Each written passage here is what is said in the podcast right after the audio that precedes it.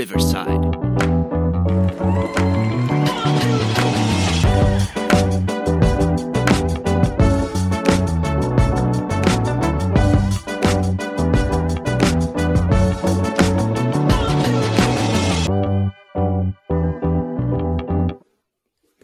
Welcome back, everybody, to the Backside Ground Balls podcast. Coming to you live on a Monday night here. I never imagined I'd have to say this, but we have a guest that's braving the elements of the cold weather right now to record this podcast outside. We have Tom Riley, the head coach at Goldey Beacom College. Coach Riley, how are we today? And, and I appreciate you taking this time out to sit in the cold and talk to us. I'm wonderful, Trevor. Um, if it's okay, I might go in at some point. But I had to let the dogs outside. it's 100% duty calls, right? You, you don't want to have that conversation in an hour when the wife gets home and, and you didn't let the dogs out. No doubt. Uh, so to kick off this conversation, obviously Dan and I are super excited to for to have you on and, and the conversation we're gonna have. And you know, we don't as Dan likes to say, we don't want a buttoned up version of you. We want the full authentic version of you because we can talk about how good Goldey Beacom is as a college and we can sell the school. Uh, we we want to know you and and your journey and I'm going to give you a hypothetical scenario to kickstart the conversation, and you could tell me if you've heard this recently. You're a former college pitching coach. You step away from the game and move across the country. At some point along the lines, you start to think you want to get back into the game. Walk me through what that journey was like, why you walked away, and then obviously the process of getting back into coaching college baseball and obviously where you're at today. Oh, you're talking about me. I thought you was. I, that's that, that's the hypothetical there. well, oh. Made it that so long ago. I completely forgot. Um, yeah, I mean, I did step away from the for a few years. Um, you know, my wife got a great opportunity, and we moved across the country. And I didn't have as many contacts out there, but um, now I forgot the question because I was so focused on coming back. I know I te- I teased you there getting getting dad back. Just walk us through the journey, obviously, of walking away, and then and then obviously how you got back into the game. What was kind of the itch, and and how did you really cure that itch when you weren't coaching as well? I think is something I'm curious of.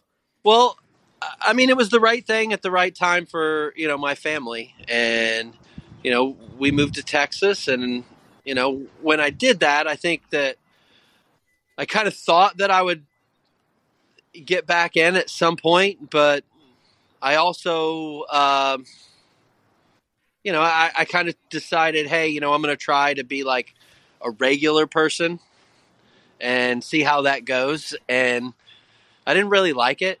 Um, you know, it just really, I really enjoyed my time living in Texas. I mean, um, it's Austin was an awesome place. Um, you know, family there. I mean, we had our, my wife and I had our son there, so it was great. But from um, a work standpoint, I, I definitely was not um, fulfilled. Um, and it, you know, it's funny because when you know all the college baseball coaches, we all always used like the recruiting thing. We're like, oh yeah, when I was young, I really wanted to win games, and it was just all about the competition. And then, and then now that I'm older, I realize it's about the relationships and you know, I know that's a lot of coach speak and and I think both of those things are really important. I am competitive and it is about relationships, but to be honest, I like having fun. You know, I mean, this is my life and and we want I want to do something I enjoy every day. I don't want to wake up and and you know, rent you a car and sell you damage. I did that for a while. I don't want to deliver packages, which I did. I don't want to, you know, um, file at like a state office. You know, I, I want to, you know, wake up every day and, you know, plan baseball practice and fix fields and, you know, hopefully not fix fields forever. We can get some turf, but um, that's for Matt Trait. But, um, you know, that's, I look forward to that. And, you know, that's why we like to, we do it we do try to make it fun for the kids because you know I I want to be around people that I enjoy being around. So, um, somehow I got around to that from what did I did in the and uh, and how did I get that itch? But you know, I just you know, one I, I focused on um, trying to figure out ways to get back into it and do things that were more athletic. So, um, you know, I didn't really like what I was doing. So then I got, you know, I, I, I figured out how to be a personal trainer for a while. And then that led to, that led to uh, doing athletic training stuff, which led to being at a facility that I could train baseball players at. And then, um, and then when the time was right and, you know, I started sending out resumes and finally found a place that um, I had some kind of connection to. And, you know, that is the, to me the thing that is the hardest when someone steps away from the game. I mean, it's tough to get a job unless you know somebody. And um, I don't even know if that's a bad, it's not that that's a bad thing, you know, um, because you want to know what you're getting. You know, as somebody that hires people, it's like, well, hey, you know, I'm going to hire somebody. Who am I going to hire? If if Dan Galati knows somebody, well, I trust Dan, and Dan says this guy I should trust. That's who I'm going to go with. So I was lucky enough to, um, you know, that a job opened at Delaware State, and um, and so happened to be a, a, guy that I had known from Dominican in my first job, Sean Moran, who was. Uh, he's now uh, area scout with the Cardinals. Um, actually, I think he's a cross checker now, but he had been at Delaware State, and and I was able to, you know, you know, use him to. He knew that I I would be able to handle that job at Delaware State, and you know, thankfully JP uh, reached out to me, gave me the opportunity, and you know, that was. Uh, more than 10 years ago now, maybe 10, 11 years ago, and, and here we are. I first off, I can't believe that that's been 10, 11 years. That's oh yeah, that was a long time ago. Time flies. Trevor's innuendo aside, when you when you talk about you know trying to you started personal training and stuff to stay connected a little bit. How did you stay connected to college baseball? Like, were you were you I don't know going to games? were you talking to people at Dominican still to you know know a little bit, not or? much. I mean, I lived in Texas, so um, I did go to like University of Texas baseball games, which is not anything like what my experience has been as a coach. Um, right, a little little bit different than uh, playing at Schaefer Field at Dominican with uh, no fence and no bullpen. you know, um, but yes, um, it, I did go to a couple games like that. Um, I actually um, a couple times there were like prospect camp events in Texas that Skip at Dominican um, was like, "Hey, there's a prospect camp. You want to go to it?" And I went and sent him what sent him who I thought would be a good fit for him, and you know, so I they actually did have one kid that I went and saw from San Antonio, Texas, that went to Dominican college. He had a good career too, and um, but yes, I did that, but I really didn't do much. I mean, um, I was more, you know, like I just didn't have a connection there. I tried, uh, I tried to volunteer at a couple of the schools locally, and you know, they just didn't need me. And you know, I understand. It's like, okay, well, it's just a random guys, you know, emailing me and, hey, this is who our staff is, and everybody runs their staff differently, and you know, um, those were some good schools, and and um, they just didn't have a need for me at the time. But you know, I did find a, a way to do a little bit of coaching with some summer ball teams, and and that that was really good, and that got baseball at least back on my resume, and you know, led led us here. So you you moved obviously then from you went from New York to Texas and then Texas to Delaware, which like to think of, I mean Delaware and New York are similar, but Texas is not anything like those. So you go into Delaware State and what I guess what was that experience when you first got there? Because one, now you've gone from Division two, now you're in smaller Division one, but still Division one, a little different, and you're in a completely new place working for a staff that you didn't know. What was your role, and what was that experience like when you first got there?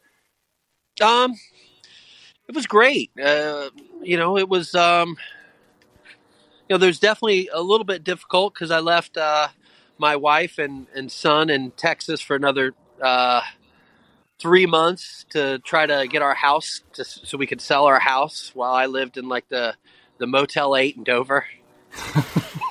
uh, until we could until we grabbed a place, but um, it was really good because we had uh, an, an outstanding staff and um, to be able to um, hop back into baseball and you know I'd been out for a while, but you know I was very proud of myself and thought I knew a lot, and to be able to come in and you know into a staff that did things a lot differently than what I was used to. I mean, we won a ton of games at Dominican, and um, and Skip's still there winning games, and we did things a certain way. And then at Delaware State, they things were different, um, but they weren't worse. They weren't better. But like, I mean, JP's been there for a long time and won so many games, and you know he's he's just he's he's taught me a lot about pitching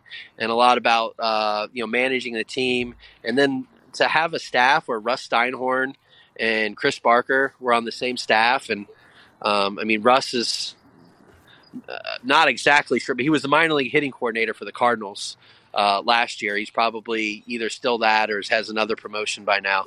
Um, and you know spent time on the big league bench and then chris Parker is the ad at southern connecticut state so you know a lot of guys that have done some great things were all on that baseball staff which is no surprise while why you know it was running pretty good at the time you know um, staff smart enough to maybe even recruit a, a young daniel galati but um, yeah i mean they you know there's the the organization level was just a little bit different um, than what we had done than I'd seen in the past. And Charlie wants to be on the podcast. I love that. um, but yeah, it was it was it was great. I mean, I've learned from you know really great coaches. So um, it was it was awesome because I kind of um, was good about knowing my role, and it was like, hey, I came in, and the fall it, it was just getting ready to start,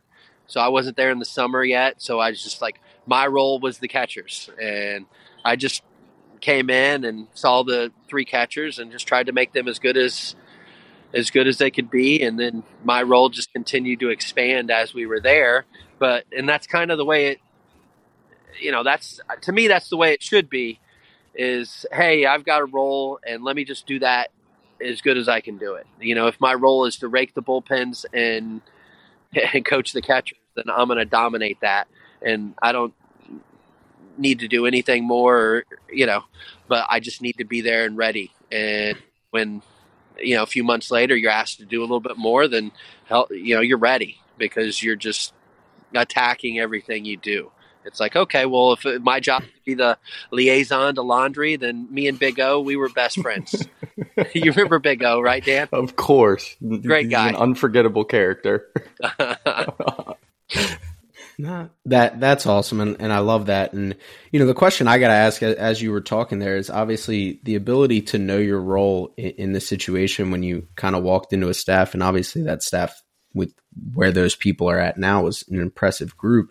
But obviously when you're at Dominican, you had a lot more creative control. You had a lot more responsibility. How was that transition into a position where you had to you were only working with three guys? Was that the time frame that you spent away from the game where you kind of walked in knowing to be humble? Is that what kind of humbled you was the time away? Was that some lessons that you learned outside the game or was it just you were just kind of came up with that and, and kind of knew right away that that knowing your role and doing that at the best of your abilities was kind of how you become a good coach?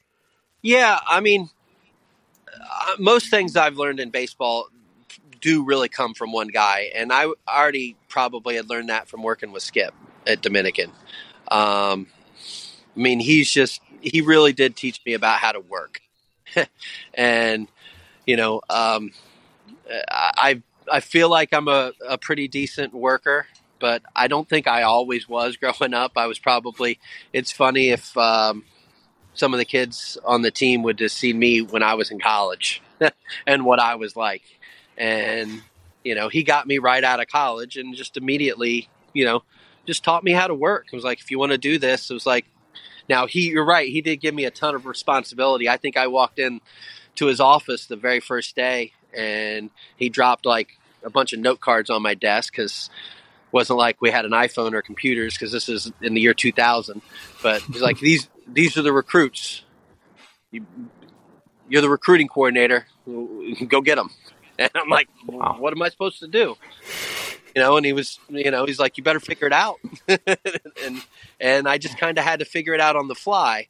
Um, not not that he didn't, you know, help along the way. I mean, he's probably um, as good a closer when it comes to recruiting as as anybody you would see.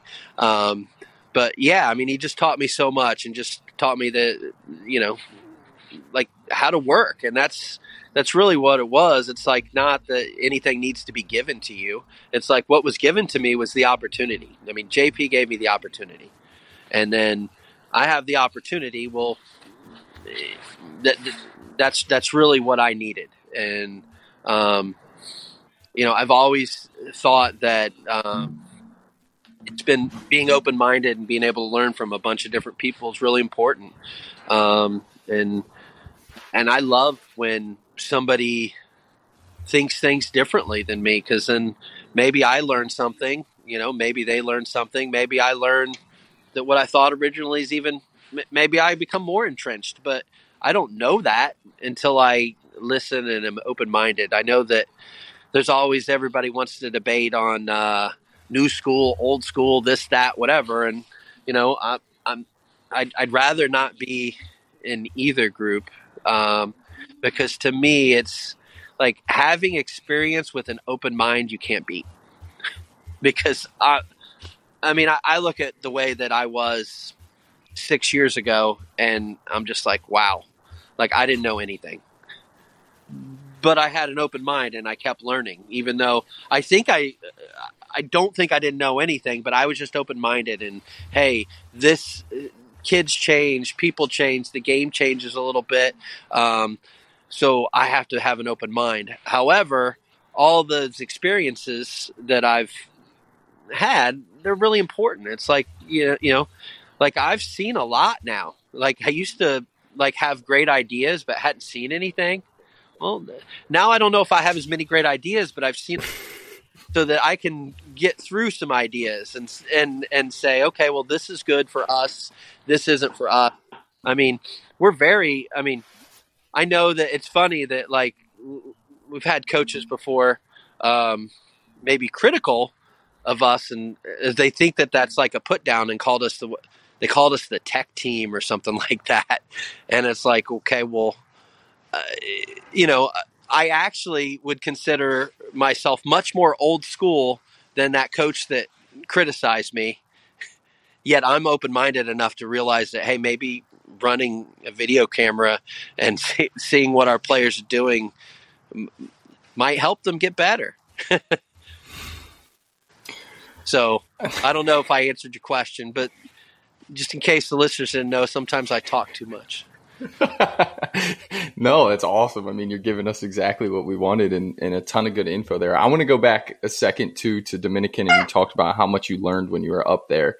I think some of those experiences are probably pretty good and our listeners would enjoy. But I guess my thing is give me, if you could, since you said you learned a lot, if you off the top of your head, give me like the two best lessons that you learned at your time in Dominican. Cause really, I think just from working for you the first couple years out of college like i felt like i changed so much just in four years from when i first started there because of the things that you might not have even been intentionally teaching me or matt might not have been intentionally teaching me but just observing. So what were some things that you picked up up there baseball or life related that like you, when you went in you had no idea that this was the way to go about things? The one thing that uh you know he really that was just awesome seeing uh, with him is he was so so hard on players, um, but not in a. I don't. I don't even know how to explain it because it's not the way that I am, exactly. Um, you know, I think everyone should be their own personality. Um, and the players loved him for it. I mean, they they hated him a lot of the times, but the ones that made it through that program absolutely loved him. And just to watch uh, the way that that he handled in game, uh, where he was really hard during practice, and you know there was a there was a very high there were very high expectations on our guys at practice, and but and he would be really hard early in the year in games, and you didn't make mistakes, and he would he would let you hear about it. But then as the year went on, I mean, it was like he took the, you know, he he held the the horses really tight, I guess, and he just let them go in the playoffs, and it was like it was like a different guy at the end of the year, and it was like, oh my gosh, like, and he was just like very positive and very like for them, and it, to me that was like I feel like that's opposite of what you see a lot of coaches do, and it's why that if you look at look at them, I mean, I think they've won twenty conference tournaments and like the 32, 33 years he's been coaching. I, am just guessing the number, um, but it's around that, and it's because like he really is hard on those kids, and then you know when he's got talent and he you know just supports them at the end of the year and and lets them play because it's their time. You know they're really good in the tournament, and I've seen I've seen it to be the opposite. I've seen a lot of times, and coaches started out, you know, really easy, and then realize, oh man, I got to I got to crack the whip, and it's like, well, you should have cracked that whip at the start of the year because right. if you set expectations for kids, they'll live up to them. You don't have to be, you know, you don't have to be. Um, I don't know the word for it because uh, the language they used. Yes, but Fair. if you set expectations high enough, kids will kids will reach your expectations, and and then you know letting them play the game and he let our guys play the game i mean we didn't we would steal a million bases, and we didn't. He wasn't there putting on steal signs. We were we are letting them go, green lights, and um, you know we he did a great job of teaching the game and and um, rewarding when when things should be rewarded. Um, so I, I, just thought that they were a great tournament team all the, all the time because you know when you looked at him in the tournament, like he wasn't flipping out. Right. I know that you've seen him flip out before, Dan. I have, but but Trevor was there the that day too. That was that was, no. that was regular season. yes, it was. there was one of those awesome chairs they sit in at their stadium. Might have been, may or may not have been thrown. Allegedly, that's all I'll say. I may or may not. I was doing. I was was coaching our team. Right. Right. Yes, you were. I may. I'm allegedly. Um, the last thing I'll ask about the past before we, you know, then we can talk about the present where you're at now. But so when you, you know, a lot of times I think that you kind of when you start coaching because you feel like you're, you know, you're someone that the players are obviously listening to. That's your role, and a lot of times we take um, from the people that we played under or coached under for a long time to kind of build who we are as coaches. Um, I know at least I did a little bit.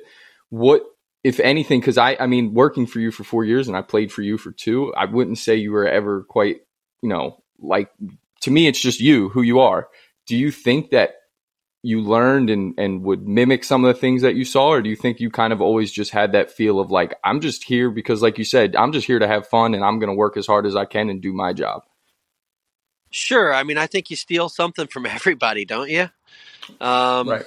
There's, I mean, there's so many things that, like, you know, that I say that I heard Skip say or things that I heard JP say, or things that I heard my college coach Dick Naylor say.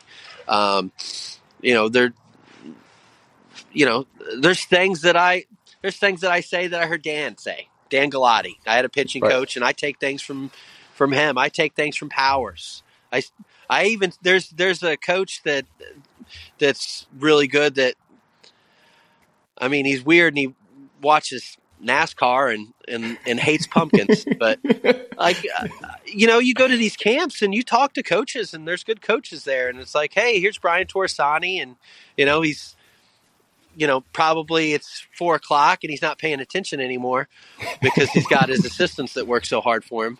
But you know, you, you pick his brain. He can tell you things that you know that he's thinking about, and um, you know, I, I pick up, I try to pick up things from all these people, and you know, and then just be my genuine self.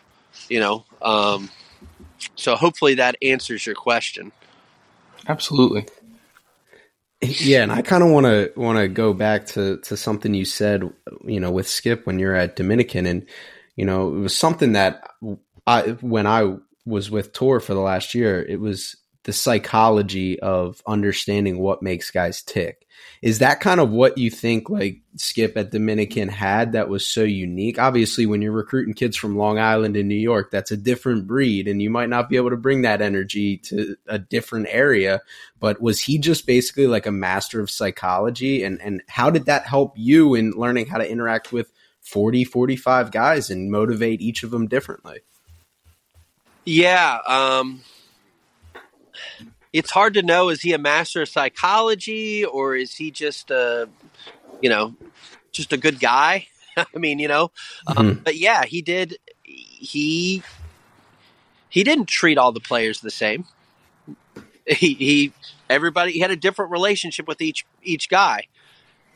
But he treated them all fairly and they all had you know the same high expectations. But like you know um, you have a 25 year old uh, junior outfielder with a kid, he had a different relationship with him than he did the 18 year old freshman. You know, um, you know, Division two baseball, NAI baseball back then. Uh, you know, we we did. We had my first uh, time coaching. We had two guys that were um, that, that were older than me uh, that were on the team. Wow. And when we we used to take vans to the game, thankfully that doesn't happen anymore. Uh, at least at Goldey, we take charter buses. But I drove one van. Um, our right fielder Chris Penzak drove another van, and then our third baseman Larry Villar, he drove the other van because both those guys we were all twenty five. so you tried to drive vans, and Skip sat with me. so, you know, I can't imagine what was going on in the other vans. That's incredible. That is just absolutely unbelievable. But they were they were certified drivers from the school. They were 25 years old, and they could clear insurance because they're 25. That's awesome. Yeah, that's that's a that's a phenomenal story. I, I right when you started talking about it, I, I knew that's where you were going, and I I was like the just imagining in 2022 players drive 2023 players driving vans to games just doesn't register in my brain. But to think about that, that's that's awesome. So, but um, obviously, that you just yeah. I'm sorry, you just said you just you need to you want to treat all the players fairly, but like each kid needs something different. I mean, mm-hmm. like one kid's going to need a lot more of your attention than the other, and you know, you just have to be able to recognize that. And, you know, unfortunately, we're human and you probably don't recognize, you know, everything because we do have uh, quite a few players. But the nice thing about uh, us at Goldey is we do have a large enough staff that we're able to give guys a little bit more attention. And because i have such you know good assistant coaches i can float around and you know dan would you know, I would be a thorn in Dan's side because he would have the pitchers doing what they were supposed to do, be doing, and then I could come in and you know get them off kilter a little bit because you know, you know here's the here's the head coach coming in and you know joking around with my guys when I finally have them, you know, you know doing what they're supposed to be doing, and um, but that's the nice thing at Goldey's. I mean, we have so many great great coaches that we can hopefully see when when guys need a little bit more attention um, or not. Yeah, that's and it's it's so interesting because we we were actually we want I wanted to talk about that specifically. So so I'll kind of just ask you, um, and we'll kind of build off of that. You mentioned how the great assistants, and uh, you don't need to fluff Dan on here. You, you can fluff Matt. We have no problem doing that. But no, no for Dan. But you know, one of the things that, at least from my perspective, you know, I played for you for a year and you know coached in back to back years was the ability of you to delegate and just be the CEO of the whole operation was probably the most impressive thing I'd seen. Um, and it was like when you first walk in, it kind of it's weird because you go to other programs and the head coach wants creative control and he's working with positions and and things like that. But then you start to see the kind of the genius in in how the operations run, in just like you're the helping hand where did that come from? And, and was there ever a point where you did have to subordinate your ego to kind of allow your assistants to work? Or is that just something you've always had that's just been like, hey, like, I know I'm not the smartest guy in the room. Let's let these guys do what they need to do? Well, um, I would say that uh, making hand in my assistant's responsibility does make me the smartest guy in the room. It does, one hundred percent. Yes. Uh, no, um, seriously, uh, it is tough, and it was. Um, it is not the way that it always was. Um, it you know I've kind of figured it out to get to that point, and I think the reason that we're able to I'm able to delegate right now is because we just have so many good guys around me. In year one, it it was like um, me and Matt that I didn't know very well.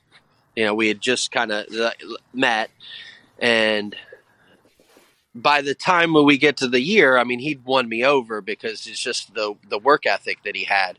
Um, and then we had you know Mike Torres with us and Taylor Vile and Chris Loheed, and so we had a lot of guys. But like Mike is awesome, who's my boss now. He's assistant athletic director at Goldey Beacom, but he was our pitching coach. And uh, Taylor, and, but he was first year out of college. Taylor was first year out of college coaching our infielders and uh, Chris Loheed was a, a, good baseball guy in the area, but was more of a he he didn't have much time, so he was just here and there when he could be around.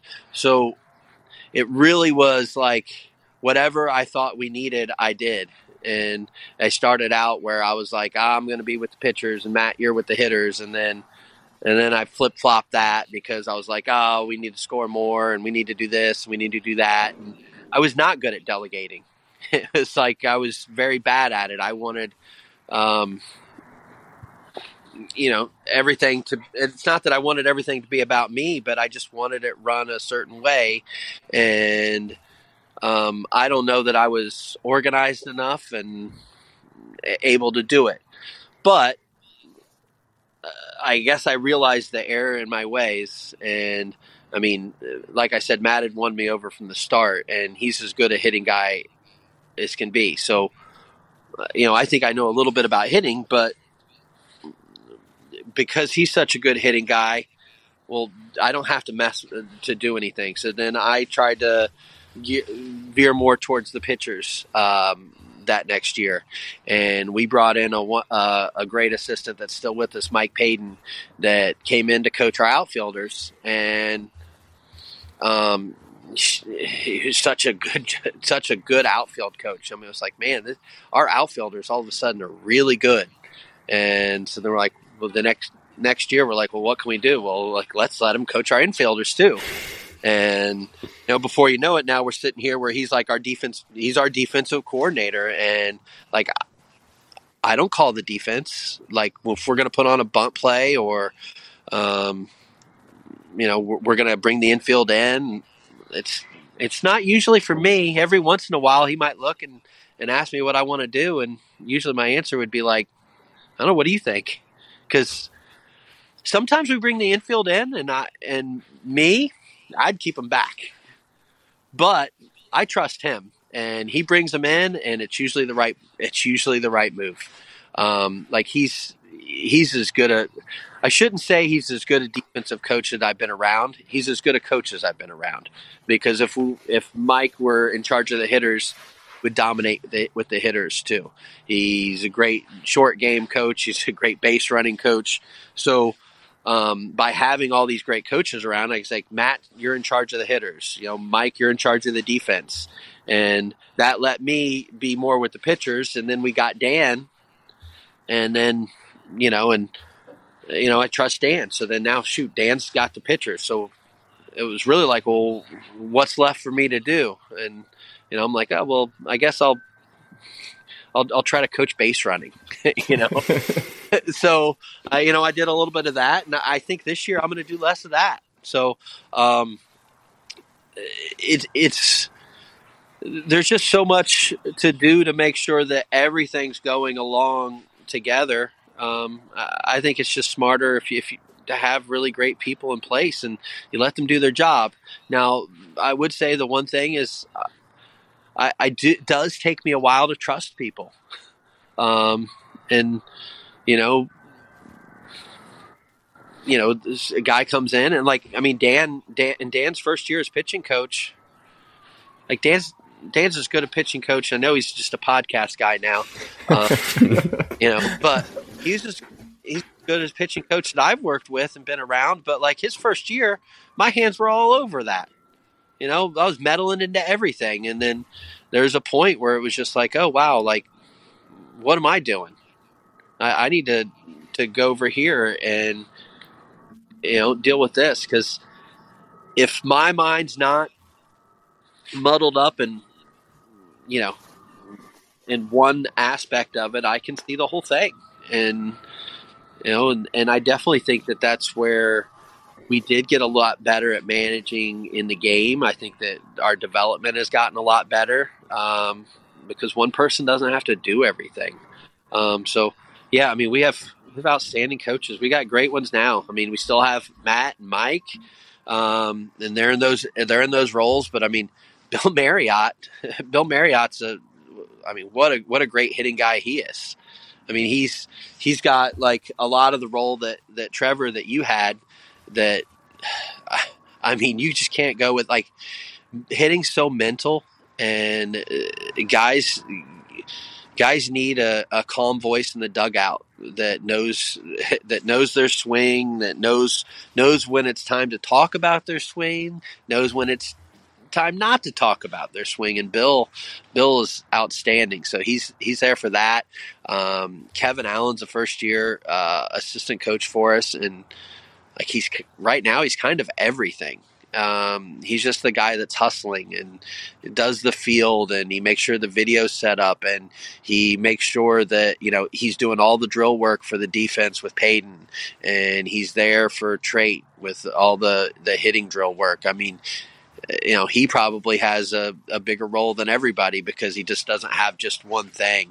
And um, you know we have a new pitching coach this year, Kyle Hinton, who just got out of pro ball. And you know he's doing a great job and he really relates to the guys and um, you know really knows pitching. And what's awesome is, is we got we got our old uh, old assistant back uh, not too long ago Tom Cockhill. So um, you know which just uh, just another really great baseball mind that just you know helps our pitching staff and you know helps see the game I mean some of the things that he picks up and that's the thing it's like you know everybody picks up you know different aspects of it, and you know we get our heads all together, and you know, you know I'm the one that I guess just gets to you know walk out and, and turn in the lineup card.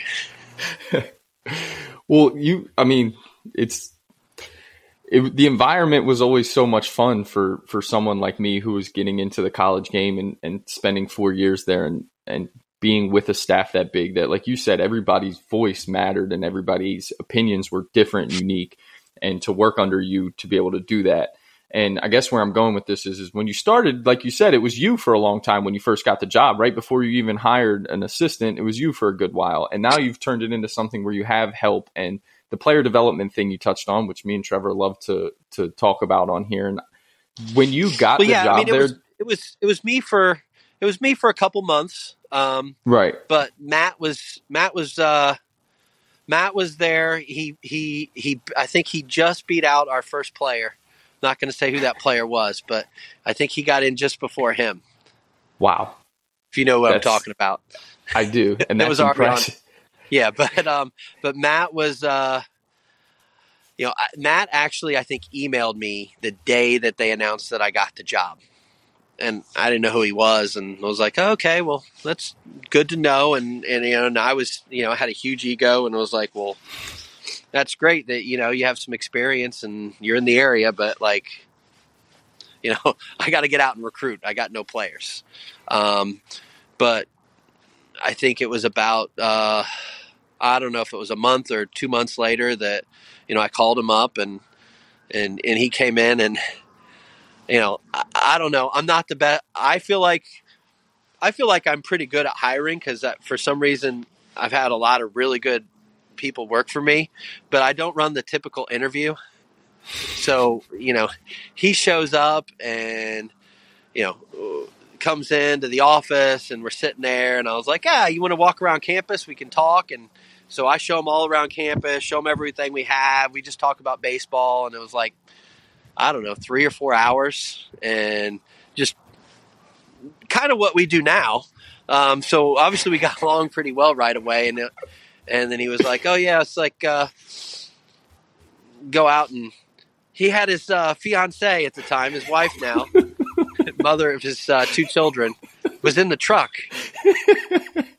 she was she was in the parking lot. So he was like, uh, and I'm like, oh, well, I guess he thought he was just going to come in and meet this guy that maybe maybe I could make a catch on with, and we kind of hit it off and, and started talking and I don't know. I mean, she was probably on her phone, and and it was probably fine. But it was uh, it was a it was a really good first meeting, and like he was. I mean, he's you know him in recruiting. He's he doesn't stop, right. and uh, you know I love recruiting, and I've always loved recruiting. But like as you get older and you have kids and a wife, it's you start to be like, okay, well, I know we got to do this, but you know, would I rather, you know, call this kid tonight or would I rather, you know, you know, watch my daughter, you know, sing the Eagles song on her piano, which, right. you know, which is crazy, Dan. I'm from Indiana and lived in Texas and I'm, I'm raising like a, a Delco girl. Well, we don't I'm, Delco. I couldn't be more proud. I just want to say that I'm happy that she's getting indoctrinated into it, and obviously, uh, you know, you know where my heart lies. So I'm very excited to hear that. Oh yeah, um, she's the best. I mean, she's awesome. But my point is, I would much rather, you know, right, be having a dance contest with her. But like, what's great is, is Matt is just so on it, and he keeps me honest. And it's like, you know, he knows that I'm not gonna maybe you know choose a recruit over Maggie, but he's to be on top of me so that way the next day that I'm on top of that and you know uh, my recruiting call at you know noon today when she's at school and you know as long as we manage our time you know we can continue to be great recruiters and great coaches and also you know you know great with our family so he's he's really uh I mean he he's he's so important to you know Goldey Beacom and myself, and I know you and and Trevor because just you know like we we I think the common theme is is is how hard you work, and that's he. Uh, there's there ain't I mean he works really might hard. not be a person. Like he's he's got like five other jobs, I think, and and he's a great dad, and he's just pretty special yeah, he's a he's a rare individual that you don't come across very often. Like yeah, he's, he's like a good friend too. A like, great friend. Like, like like Dan Dan Dan knows. Like Dan left us Trevor, and I don't ever call him. I do now about pitch stuff, or I'm call I'm, I I only call people when I need something from them. Matt, like Matt, Matt'll call Dan and ask him how Georgia football is. Dan knows yep. I don't care nope. Matt's called me about once a week since I left. Uh, right. just now to see I how I'm Dan doing. Two times a week because the season's getting ready to start. exactly. that's about. That's exactly how it's gone, and, I love Dan all of them. Nope. Yeah. Was- exactly. but I, I appreciate any type of phone call from either of you, so it doesn't matter. Um, I'm like, how does this Rapsodo work? how do I charge a Rapsodo? That was a phone call. I mean, it's sad. I know how the reps. I, I know what the, the what the what the metrics mean on the Rapsodo, Right. but I never had to be the one to to charge it. I, I could just get the report. And, oh, okay. I like this Exact- slide. Maybe we can clean this up. I had the Oh, easy man. job. I'm glad you bring up Rapsodo because just real quick, you, I, I mean, obviously it's grown and it's changed, and I, I, you can correct me if I'm wrong. I feel like when I first got there, we were very heavy into doing all of that, and then we kind of found a balance in when to use it and when not to use it. How do you, how did you kind of develop that? Because, you know, when you were at Del State, Rapsodo wasn't a thing, and then you get No. to Goldey Beacom, and and and you know now this stuff becomes available and more and more stuff every year. And how have you kind of found that balance between these are the metrics we need, this is the stuff that's useful, and whoa, this is too much. Uh, I don't know. I, I wish uh, if you know, then that let me know. And Yeah, I I leaned on you, and uh, it, it's hard because I think that the most important thing is making these guys as good a baseball players as they can be. But at the same time, college baseball is such a team game. Um, so I did hear somebody not too long ago um, uh, say this, and I looked at it and I'm like, this is something that we had we had done pretty well, and I don't know how well we've done it this year or not, but you know, we'll, that's left to be seen at the end of the year. But um, the fall is is all about the individual and making sure that that player becomes the best player that they can be. And not that that's not the focus still in the spring, but then we you turn around to the spring and it really has to be about the team. And you know, in the fall, you know, you should probably prioritize, you know, velocity and stuff. Um, and then in the spring, you know, we're going to prioritize command and, um, you know, controlling the running game and, you know, things that help the team win. Because I, I think you can do both, and there's got to be a balance. And I tell you what, we didn't really have uh, the Rapsodo out much in the fall this year. Um, and we have it, we're kind of backwards to what I'm saying because we have it out now. Um, but I, I just think that it, it's case to case and year to year. And, and I think that we had um, a bunch of uh, like good young pitchers that we just wanted to have an opportunity to pitch in, in games in the fall and uh, get some experience under their belt because we want to be able to, um, you know, use them in the spring. And then now we're we're collecting data that they all have access to it, but we don't hit on it very much. I mean, I, I, I kind of think that what's good about it is, is you don't have to sit and stare at the at the iPad and oh well, this is what this is doing, this is what this is doing, blah blah blah. Like if we're say in a facility and we're trying to clean up somebody's slider or kill some um, kill some of the spin on their changeup. But what it does is we can we can collect that data and then we have profile on on what our guys do and what that can do is then we can say okay well one this is maybe how we can use guys which you were about as good as anybody with that you know the fact that you take a 84 84 to 86 mile an hour right-handed pitcher and tell everybody we're just going to live up in the zone and and and never come down below the waist and just dominate guys um, because of the way his stuff profiled. It wasn't your regular mid 80s right hander. But so we can we can take that without maybe doming them up about it. You know, I mean, our, would the guys hear us talk about you know some of the things that you know we think is important?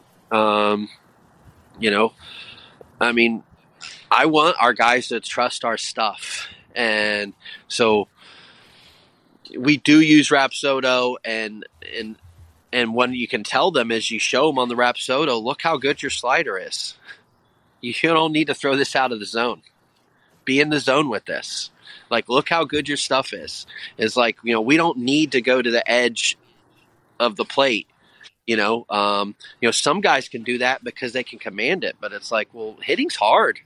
You know, fill up the strike zone with your good stuff, and we're going to be successful. I mean, you know, I'm sending our our pitchers right now like how they do it for live outings, and like really the the only metric that I'm giving them is how many three ball counts they had. like you know, like oh, we don't want four we we don't want five three ball counts in a game. You know, Right. like it's funny. Like we look at the it's uh, you know, I mean, I don't know how we came up with it, Dan, but the two of us came up with that three ball count thing where it was like because we always did the A three Ps and the first pitch strikes, and it's like those are good, but then you're like, okay, well this guy stinks at first pitch strikes, and he just continues to get guys out, and he doesn't walk guys. So this guy is great at A three Ps, but he isn't that great on the mound. And it's like the one thing that was like that that I think we saw was like guys that don't go three balls on hitters, like they don't get hit and they don't Right. walk guys. You For know, sure. I mean, it's funny. Like uh, we are over, and then when we get three balls, over half of the times we get three balls, we walk a guy. Well, so if over half we're walking somebody, and then three two count, Trevor, you know, like hitters like three two counts. Mm-hmm. Hitters don't always like two two counts. Right. But so why are we nibbling on two two? Right. You know, let's let's attack. And it doesn't mean that we're going to attack with a fastball. I mean, you know, in our program, you got to be able to spin and you got to be able to throw your changeup in any count, but you don't have to nibble with it. And and that is to me that's that's the spring. So that's what they're hearing a lot of. They don't hear a lot of um, you know that they have to fill up the strike zone in the fall. I want them to throw hard and have great stuff. Now I want them to throw hard and be in the zone. So, yeah. Um, you know, I, I still say throw hard. I don't know that we throw that hard, but like I also don't think that uh, I don't think it's very easy to command when you're not trying to throw the ball hard. I agree. I, I think you need effort to to be able to put the ball where you want it to. So like, and some of these kids are talented when they just stop trying to place it. Um, they get a lot better. So, um, what's the what's the answer though to Rapsodo? Like, I think it's just different for different guys. I mean, you'll find there's certain guys that it tells you that man, these two pitches are too similar, and then you just need the experience uh, of the coach to figure out which one do you need to change? You know, because I, I know just thinking of a guy on our team right now, and I know the way that um, people in the past have viewed it. His his he throws a really hard changeup, and in in the past he's always been told to to to cut that back, cut that back, Right. cut that back. But you look at it, look at it. That changeup is a, a really good pitch. But then it's his fastball that needs to change, and it's Right. like, okay, well, what what can we do to get a little bit more right out of your fastball? Like, are you are you do you have a death grip on your fastball? Um, you know, how are we? How, you know, what are you thinking when you throw the fastball? What are you trying to do with it? And you know, I, I think he's get like, and it, it is exciting because you know it's a guy that ticked up the last couple weeks, and he's ticked up. He's thrown harder before, but it's just like, hey, you know, like the answer isn't always, you know, doesn't mean that we're right. Maybe the guy, the guy, the other guy was right, and and we're gonna mess him up. But you know, I, I thought that I think that that is what having that data is good for because you'll be like, well, why is this guy's pitch getting hit? He's, he's throwing pretty good, and you look at it and you're like, oh, well, because it looks like this one, and Right. he's throwing them both, and they look the same. So it's just kind of turning you into a two pitch guy. Um, so I- I guess that's how we use it. No, that's that's great, and there's so much to unpack there. Um, you know, I th- I think that you made a couple really good points, and and one I'd want to you know kind of hear your perspective on just from your experience alone is you mentioned not doming up guys, especially when it comes to the information.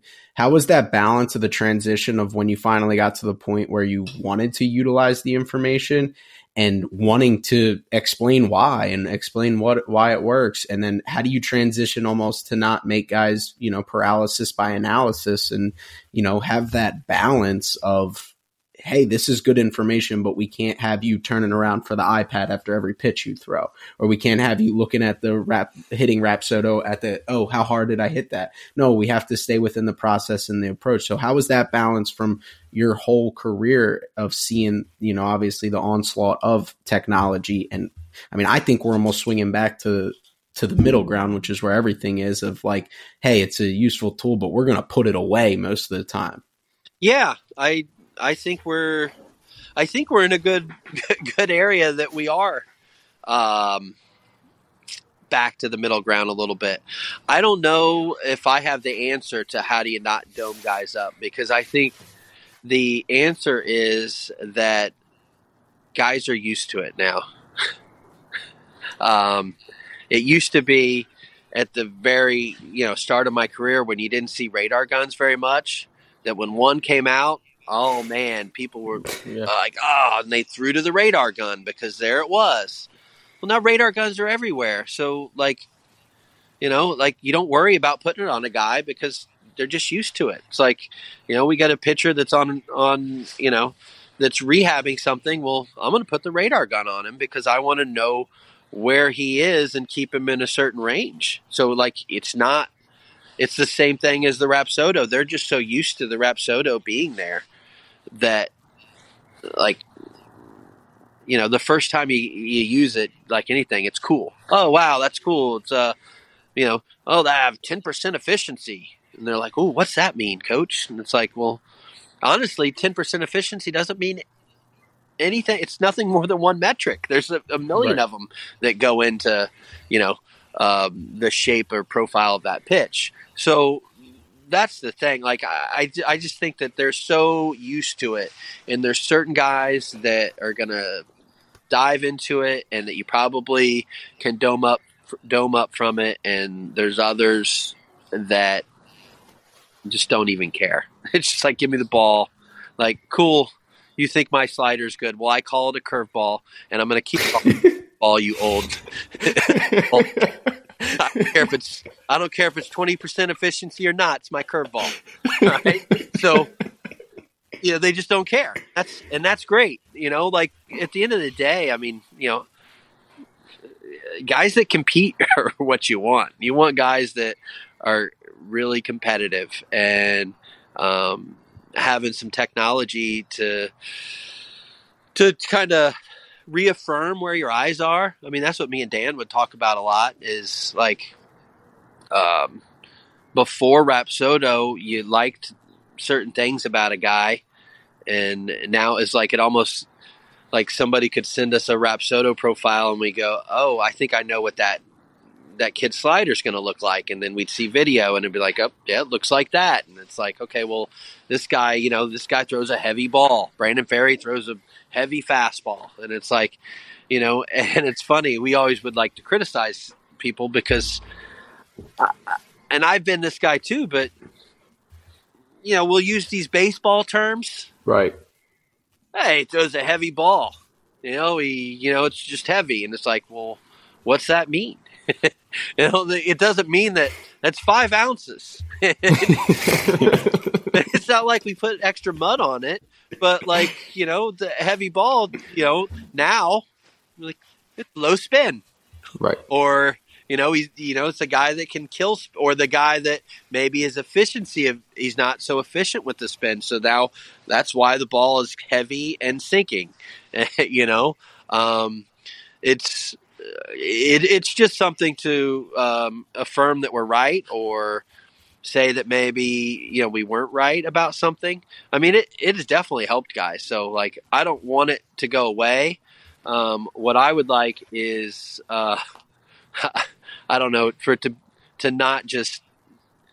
It's just a, there's always just a new thing every year that costs just a little bit more. oh yeah, oh yeah. Funny how that works. Have to, and you just have to make up your mind things. I mean, you know, we've had a couple things that we thought we were all in on, and and and I think that you know it was great, but we didn't think that we didn't trust the data it was giving us. And I'm not going to say what it is because that's probably not the right thing to do. But we had something that I thought was an outstanding product, and it, we just didn't trust what it was telling us because we we followed it close enough and we thought it was something that could really help guys and you know and doesn't mean that i won't go back to it because that's the thing with some of this technology it does keep getting better as much as everybody's uh you know every college baseball coach is probably cursed at rapsodo before because of you know the, it's too bright in the background or the app's not good or this isn't good. It is getting better. I mean it like you know it it, it does continue to tell you more. Um, and and i'm sure that the programs that you know have trackman and uh, you know some of the higher costs is probably the same thing that the, technology does just keep getting better. And you know it's great. It helps the kids and you know helps us and just might be one more thing for you know an assistant coach or to to manage. Um, I one more thing to manage has made me smile there because it was like, a, oh man, I forgot the the feeling of a bullpen day and forgetting to charge the Rapsodo used to be like my stomach would just drop. It would be like, gosh darn it. well now Um, now, I now wanna- have to charge the PitchCom Right. Well, that I would have never. That would have never. I would. That would take me so long to remember to charge the stinking PitchCom. I'm good. we're not allowed to use an ipod this year dan Yeah, well, the air the AirPod and phone was just such a good workaround last year, and unfortunately, um, now we are not to allowed. So make money. Yeah.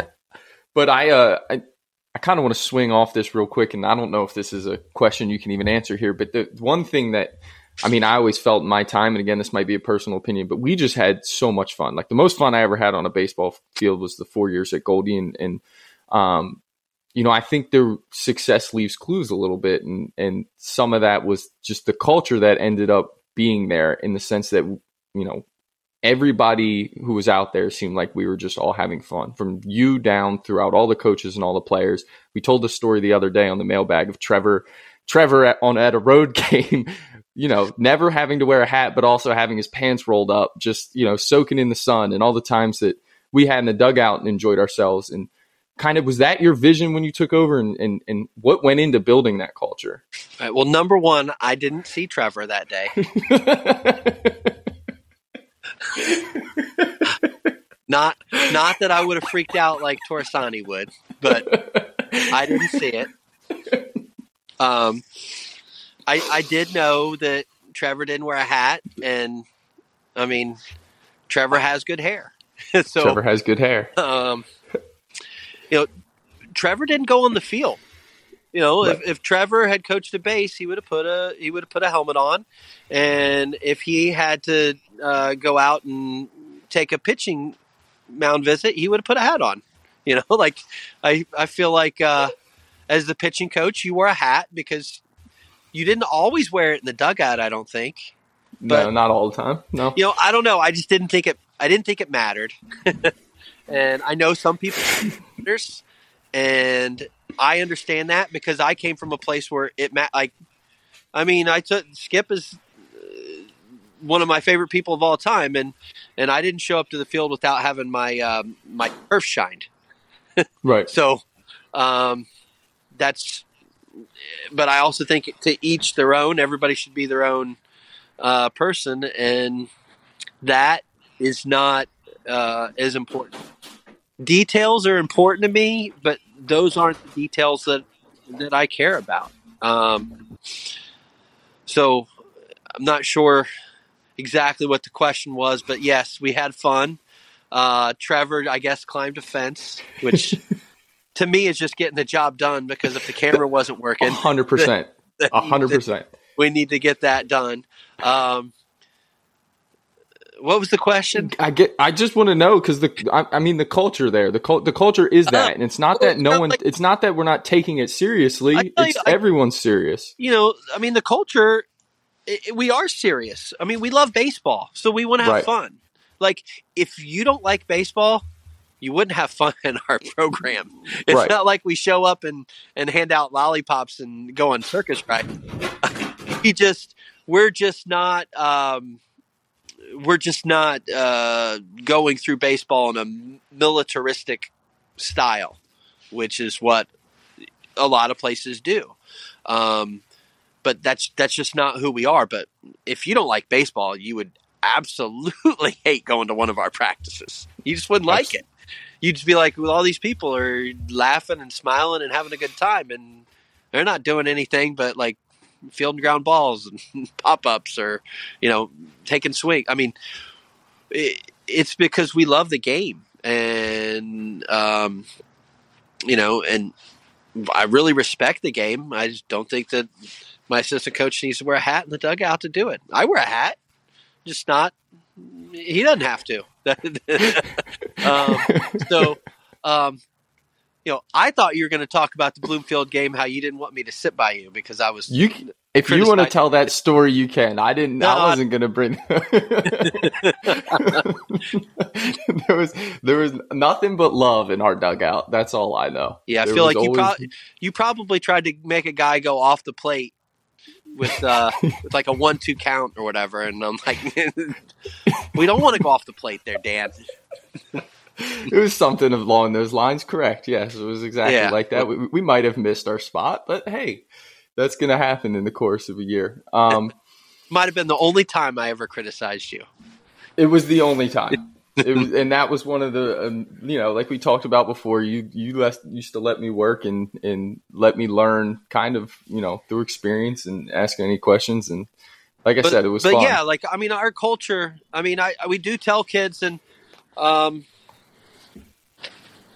you know, I mean, we love winning games here, so it, that is what it's about. But we don't go out there and talk about winning. And you're like, hey, well, be a great teammate, and let's have more fun than any team in the country. And that is what what I want from our guys. I, I want them to to play really hard. I want them to play for one another, and I want them to have fun. So you know, you're going to see like it's funny. Like I'm, I am going to be frustrated at guys when they start getting frustrated with themselves. Like that one's over. you Right. know, move on to the next one because you're not helping the team by focusing on the fact that you know you, you, you struck out.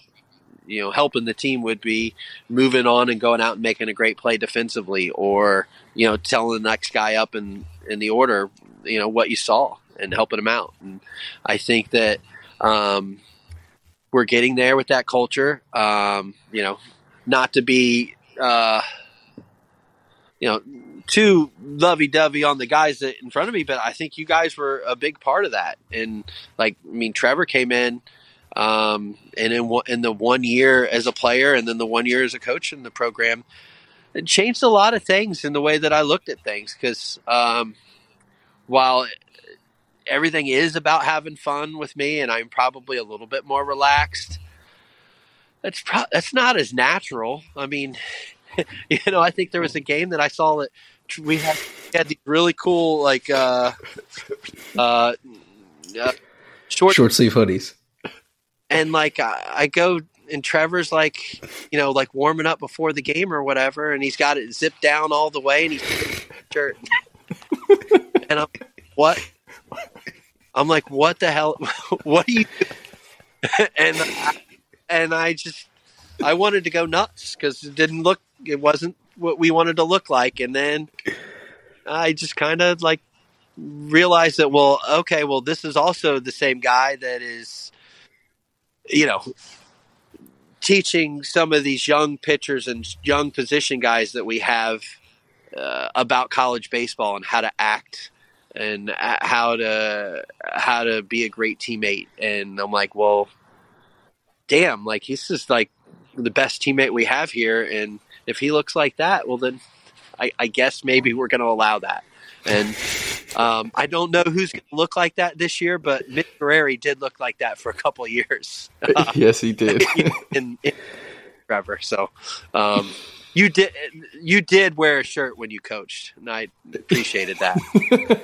Yeah, I, I think one of the things that and this is I, I wanted to make a statement real quick and and because you mentioned it is like we have so much we had so much fun and, and you mentioned being detail oriented it's what you you specifically set the culture to allow me to be unapologetically me but there was a trust in the fact that you knew I was taking it serious and like you said like even warming up for that game and you know, being a guy that was just kind of trying to keep the the culture molded at the end of the bench and and be there. Like I took that so seriously, and like I was allowed to be unapologetically me, which allowed me to have success doing that. And I think that if that was, and again, from this is just from my experience, if that might have been taken away, like I might like you might be shutting down an athlete who's just trying to be a good like there was no harm in what I was trying to do. I was always oh. focused on the work. I was always focused on the game.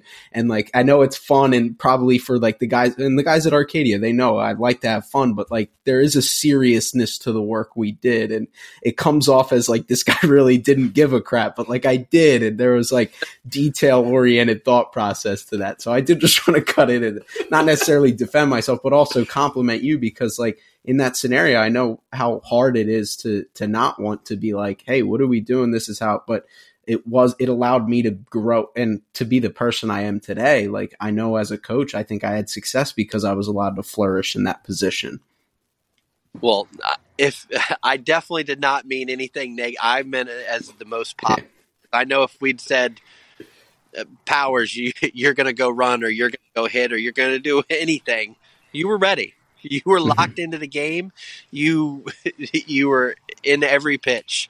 So uh, you know the culture here is everybody within it and it, you know dan did ask me the question before is this what i envisioned for our culture and it's probably not because it's it's it grows you know i mean you know i mean i i came up with like the catchy little you know core values we still believe in them, but right.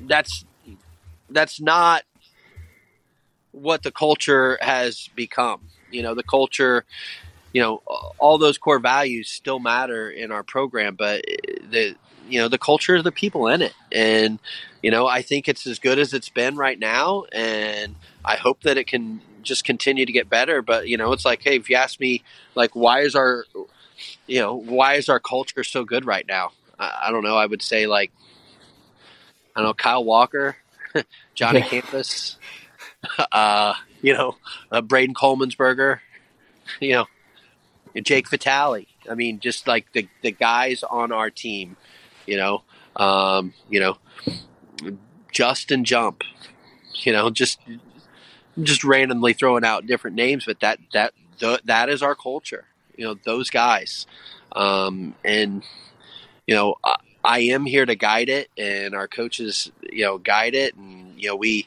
we try to influence uh, the way that our guys attack baseball on a daily basis. But you know, it, it's them that that either buys in or decides not to, and and it, will it'll continue to change, and just you know, because we're going to learn more about you know our kids and learn more about baseball and learn more about life.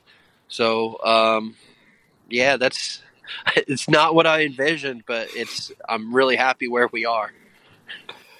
Well, well, if there's anything that that we can learn from that, and it's that a culture is an embodiment of their skipper and their leadership. So that's what everything you're saying. I know you're not using it as a compliment to yourself. You're complimenting the guys, but it's a it was set the tone was set by you and and the culture was built by you and and that's the reason the culture is as strong as it is. And i'm sure anybody who listened to this podcast can understand why uh, hearing you talk about you know your journey from from dominican all the way till now you know your conversations with us about just the person the the ability to build relationships and, and how meaningful those relationships are. So you know i know uh, I again, I feel like I say this every time we have a guest on, but I sit back and I was a fan today hearing you talk, and I've I've heard you talk plenty of times, and I was still just as engaged as I was from day one. So it was a it, it was a pleasure, and and it was a super awesome conversation from my perspective.